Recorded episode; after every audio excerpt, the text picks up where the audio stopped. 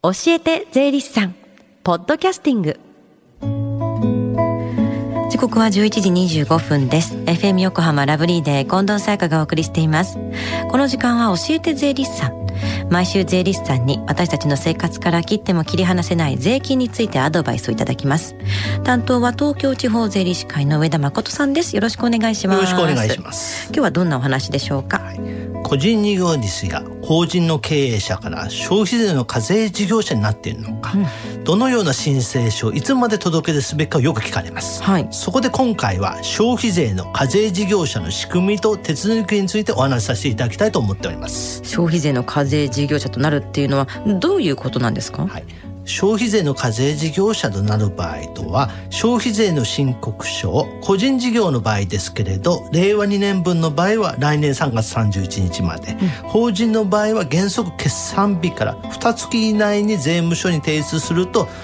とするとともに税金を納付いたします、はい、消費税の課税事業者になる場合には2つございます。1つ目は？はい課税事業者になる一つ目は個人事業の場合ですけれど、うん、課税期間、まあ、令和2年分の申告をする場合ですけれども、うん、2年前の、まあ、基準期間というんですけれども平成30年分の消費税が課税される売上高や収入額つまり課税売上高が1000万円を超えた場合は課税事業者となります。うん法人の場合は全然事業年度が基準期間となります。課税事業者になるか否かは課税期間の課税売上高ではなく基準期間の課税売上高で判断いたします。うん課税事業者の判断は基準期間の課税売上高で決まるんですね。はい。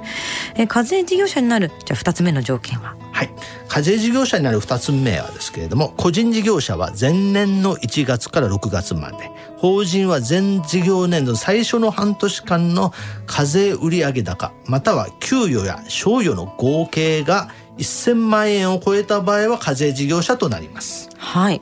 では課税事業者になった場合の手続きのやり方を教えてください。はい課税事業者になったら速やかに消費税課税事業者届出書を税務署に提出してください、うん、消費税は原則一般課税制度により計算されます、うん、一般課税制度の計算方法は売上などの受け取った消費税から仕入れや経費あと資産購入などに支払った消費税を差し引いて消費税を納めます、受け取った消費税より支払った消費税の方が多い場合は還付になります。うん、ただし一定の要件を満たせば簡易な計算方法である簡易課税制度を選択して計算できます。うん、簡易課税制度っていうのはそれはどういった制度ですか？はい。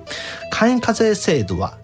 前々年または前々事業年度の課税売上高が5000万円以下の場合に限り適用できる制度です。うんこの特例を受ける場合は2年間継続する必要がございます。簡易課税制度の計算方法は受け取った消費税から受け取った消費税にみなし仕入れ率を乗じたものを差し引いて消費税を納めます。ただし簡易課税制度の場合は還付はございません。うん簡易課税は2年間継続する必要がまずあるんですね。はい、あの先ほどおっしゃったそのみなし仕入れ率っていうのは何ですか？はい、あのみなし仕入れ率ですけれども、みなし仕入れ率は実際に支払った消費税ではなく、はい、業種ごとに決められた控除の割合で第一種事業90%から第六種事業40%まであります。見られてるんだ。はい、事業形態によりみなし仕入れ率の事業区分の判断が、まあ、難しい難しい場合がございますのでその場合は分かんない場合は税理士に聞いてくださいね。はい。簡易課税を受けるためのじゃあ手続きのやり方を教えてください。はい。簡易課税制度を選択する場合には申告する前年または前事業年度まで簡易課税制度選択届出書税務署に提出が必要です。ただしコロナの影響で被害を受けた事業者は税務署の承認を受けた時は課税期間開始後でも簡易課税制度選択またはやめることができます、この特例は2年間継続する必要はなくコロナの影響による被害をやんだ日から2月以内に災害などによる特例承認申請書と合わせて届け出書税務署に提出が必要です。ところでその一般課税と簡易課税をどちらが有利になるか選ぶポイントっていうのは何ですか？はい、そうですね。あの、この場合ですけれども、あの、建物やとかですね、機械など、高額な固定資産の購入や、うん、設備投資をする場合など、とかですねあと経費が多い場合ですね、はい。経費が多い場合はですね、一般課税を選んだ方が有利になると思います。なるほど。逆にですね、まあ、経費が少ない場合比較的少ない場合は会員課税を選んだ方が有利になると思います、まあそうですね。あと過去の数年のですねあの決算を見てですね、はい一般課税と会員課税の両方の方式をちょっと計算してみてですね、どちらか有利かを、まあ、参考にしてちょっと選んでいただければなと思っております。なるほど、まあ、まあ今までのものをちょっと見て計算してみてどっちにするかを決めるのもいいですよね。はい。またですね、あの免税事業者でですね、あの方ですけれども、高額の資産を購入する予定がある場合ですね。はいあそうするとね、消費税を申告するとですね、あの還付になるという可能性がありますので、はいその年の最終日、また事業年度末日までですね、課税事業者選択届出書をですね、税務署に提出すればですね、次の年、また次の事業年度から課税事業者となることができます。この特例を受ける場合もですね、やっぱり会員課税制度と同じように2年間の継続する必要がございます。うんあの免税事業者でもじゃあ高額なものを買うと還付ができる可能性があるんですね。そうですね。まあただしですね、まあ今、あの、コロナの影響でですね、ようにですね、今年の2月から来年1月までのうち、任意一月ですね、事業としての収入が著しく減少。つまり前年同時期にしてですね、比較して、まあ、50%以上減少ですね。した場合の事業者の場合は、課税期間の開始の後であっても、課税事業者を選択またはやめることができへます。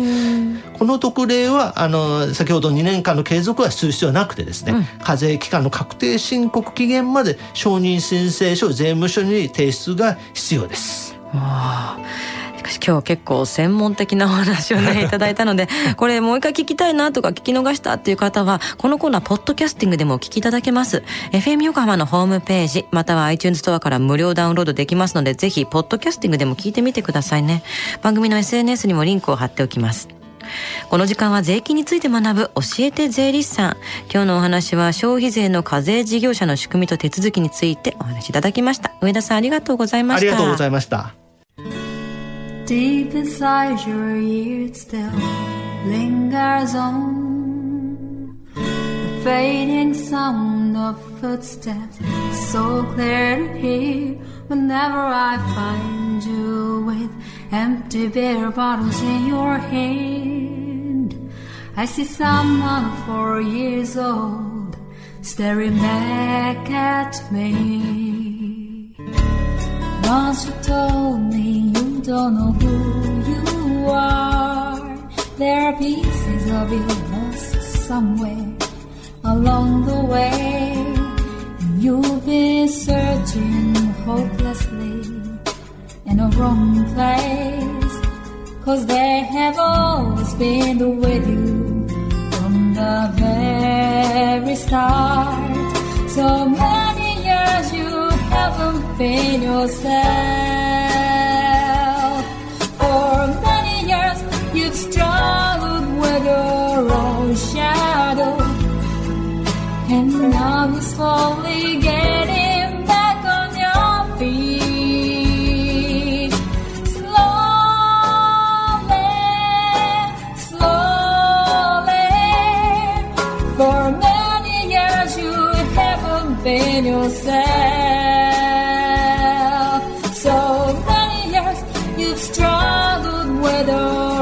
Shadow.